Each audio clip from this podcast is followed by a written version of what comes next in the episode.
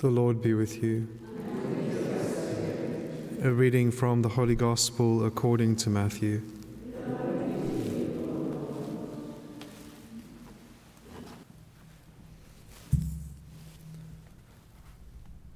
Seeing the crowds, Jesus went up on the mountain, and when he sat down, his disciples came to him, and he opened his mouth and taught them, saying, Blessed are the poor in spirit, for theirs is the kingdom of heaven. Blessed are those who mourn, for they shall be comforted. Blessed are the meek, for they shall inherit the earth. Blessed are those who hunger and thirst for righteousness, for they shall be satisfied. Blessed are the merciful, for they shall obtain mercy.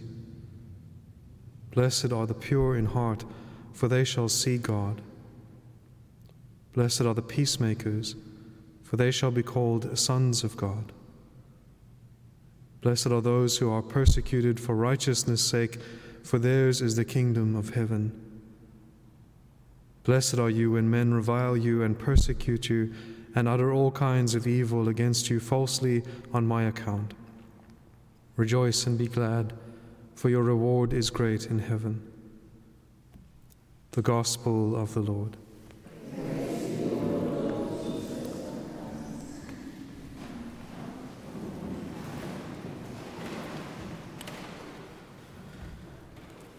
I read a commentary of St. Augustine uh, yesterday, and it was on uh, yesterday's Gospel, but I think it also pours over into what we're reading today.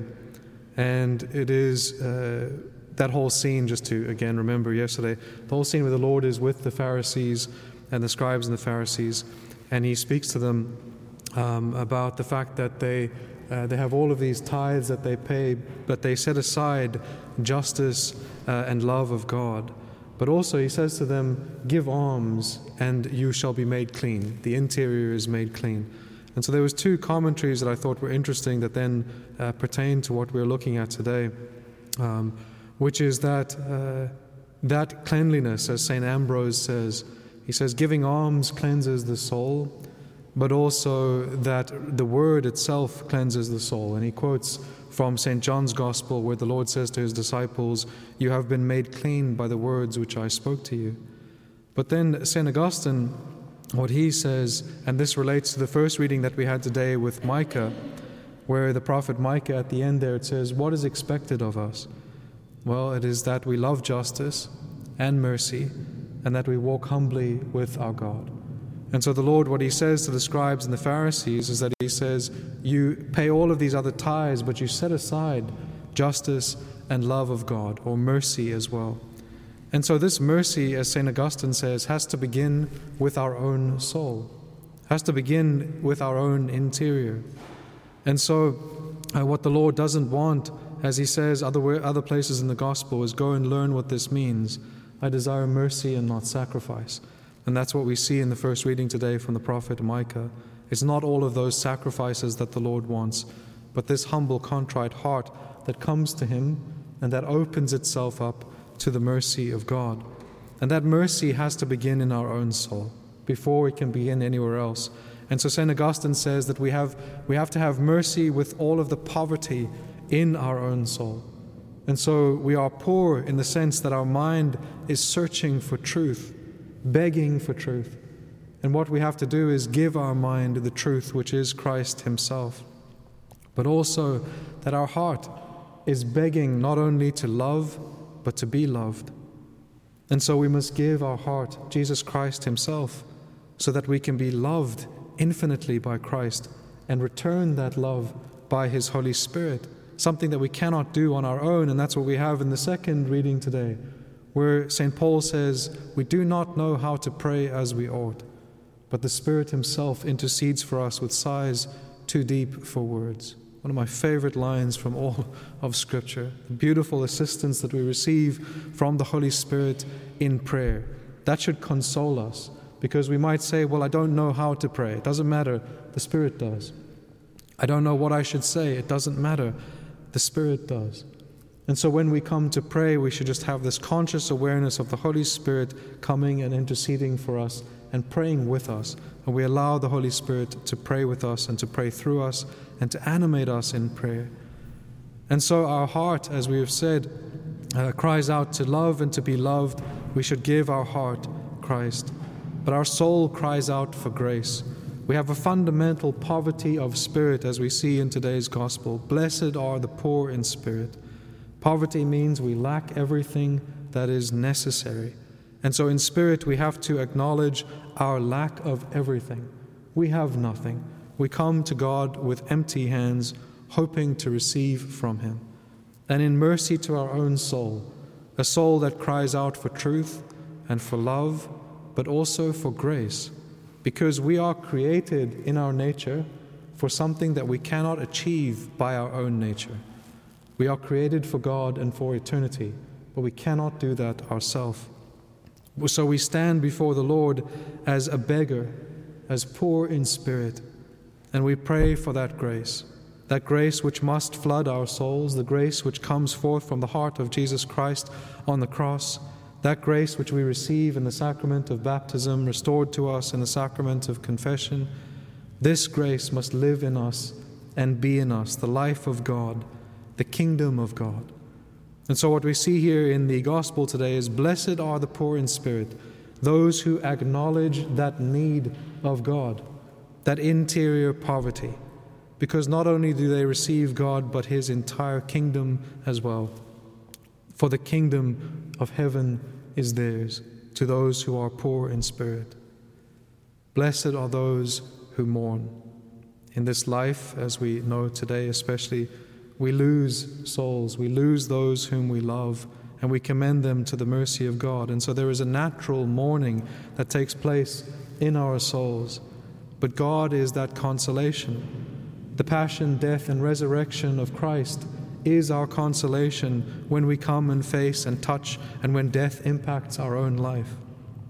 We look forward to that consolation that comes from God in the future, but even now through His cross. Blessed are those who mourn, for they shall be comforted. But we also mourn also interiorly for our own sins, the ways in which we offend God, and we are comforted or consoled, as the word here is in the Greek. It's the same word that is used often for the Holy Spirit, the great consolator, the one who consoles our souls. And so, when we lose grace, or when we have a need of grace again, and mourn the loss of that grace, we shall be comforted when we have contrition and repentance and return to the Lord through the sacrament of confession. He restores us. Blessed are the meek. Meekness is not weakness. Meekness is the restraining of our own action when it is required, not allowing our own anger to try and achieve ends by violence. Meekness is the reliance on divinity on God's power and authority to deliver us from injustice. Meekness is knowing when not to act and allowing God to act. And in this way, we inherit the earth, right? We have to do nothing else but simply allow God to act, the only one who is able to do anything. As Scripture says, man's anger does not serve any purpose or does not serve God's purposes. And so the restraining of our anger, the restraining of the justice that we want to inflict and allowing God to do so is how we inherit the earth. Blessed are those who hunger and thirst for righteousness. That is what we should also pray for, is that we hunger and desire righteousness. That is not something that we have within us, but is something that the Lord must give us, His own desire for righteousness. Sometimes we don't even desire to be holy. And it is wisdom that teaches us and gives us the, uh, the grace to know that we must pray even for that initial desire. Lord, give me the desire to be holy. Give me the desire to seek holiness. Give me the desire to hunger and thirst for righteousness. And, in, and by means of the sacraments, we are satisfied in this hunger and desire, most especially when we receive the Lord in Holy Communion. He is righteousness. He is the one whom we should desire. He is the one whose grace will make us holy by the work of the Holy Spirit. And so our desire and hunger for righteousness is simply a hunger and a desire for Christ Himself, fulfilled when we receive Him in Holy Communion and the King of Heaven rests within our soul. We have received everything. We are truly satisfied in that desire when the Lord dwells within us. Blessed are the merciful. As we have said, mercy begins first with our own soul. Have mercy, as St. Augustine says, on your own soul. Give it truth and love and grace, for they shall obtain mercy. But that also means that the mercy that we have received from God is something that we should give to others. Bring them to the mercy and the fountain of mercy, which we have already drunk from ourselves. Blessed are the pure in heart. Purity here means more than simply bodily purity. Purity in heart means the heart has one fixed desire and intention and is not tainted by other loves and other desires. It has one primary love, and all of the other loves are ordered underneath that love. A pure heart is a heart that loves God above all things and then loves all things for His sake. And it is because of this, we know from Scripture, when you seek me with all your heart, you will find me. And so the pure in heart are those who will see and do see God. Blessed are the peacemakers. This is how we imitate Christ Himself in His life. Christ's life is a life which comes to restore peace because of the disorder that has entered into His creation because of sin. He comes to restore peace, and when He stands before His apostles after His resurrection, after He has accomplished this peace between God and man, between man and his brother, and within the interior of the soul, He says to His apostles, Peace be with you. And so when we imitate Christ, we are peacemakers. We work within our own selves to restore that peace with God when we receive His grace, but also then to make peace with our neighbor when we forgive our neighbor as we stand in need of forgiveness, and as we reconcile other souls to God as we have also been reconciled to God. And in this, the blessing that we receive is we shall be called sons and daughters of God. We are His children when we imitate His Son and when we have His grace within us. And then the effects of all of this are blessed are those who are persecuted for righteousness' sake, because this is also in imitation of Christ. Persecution comes for those who follow the one who himself was persecuted and died. But also, it is not just in the persecution and in the suffering that is the end. It is in what Christ inherits and what he obtains for us through his death, which is the kingdom of heaven. Theirs is the kingdom of heaven.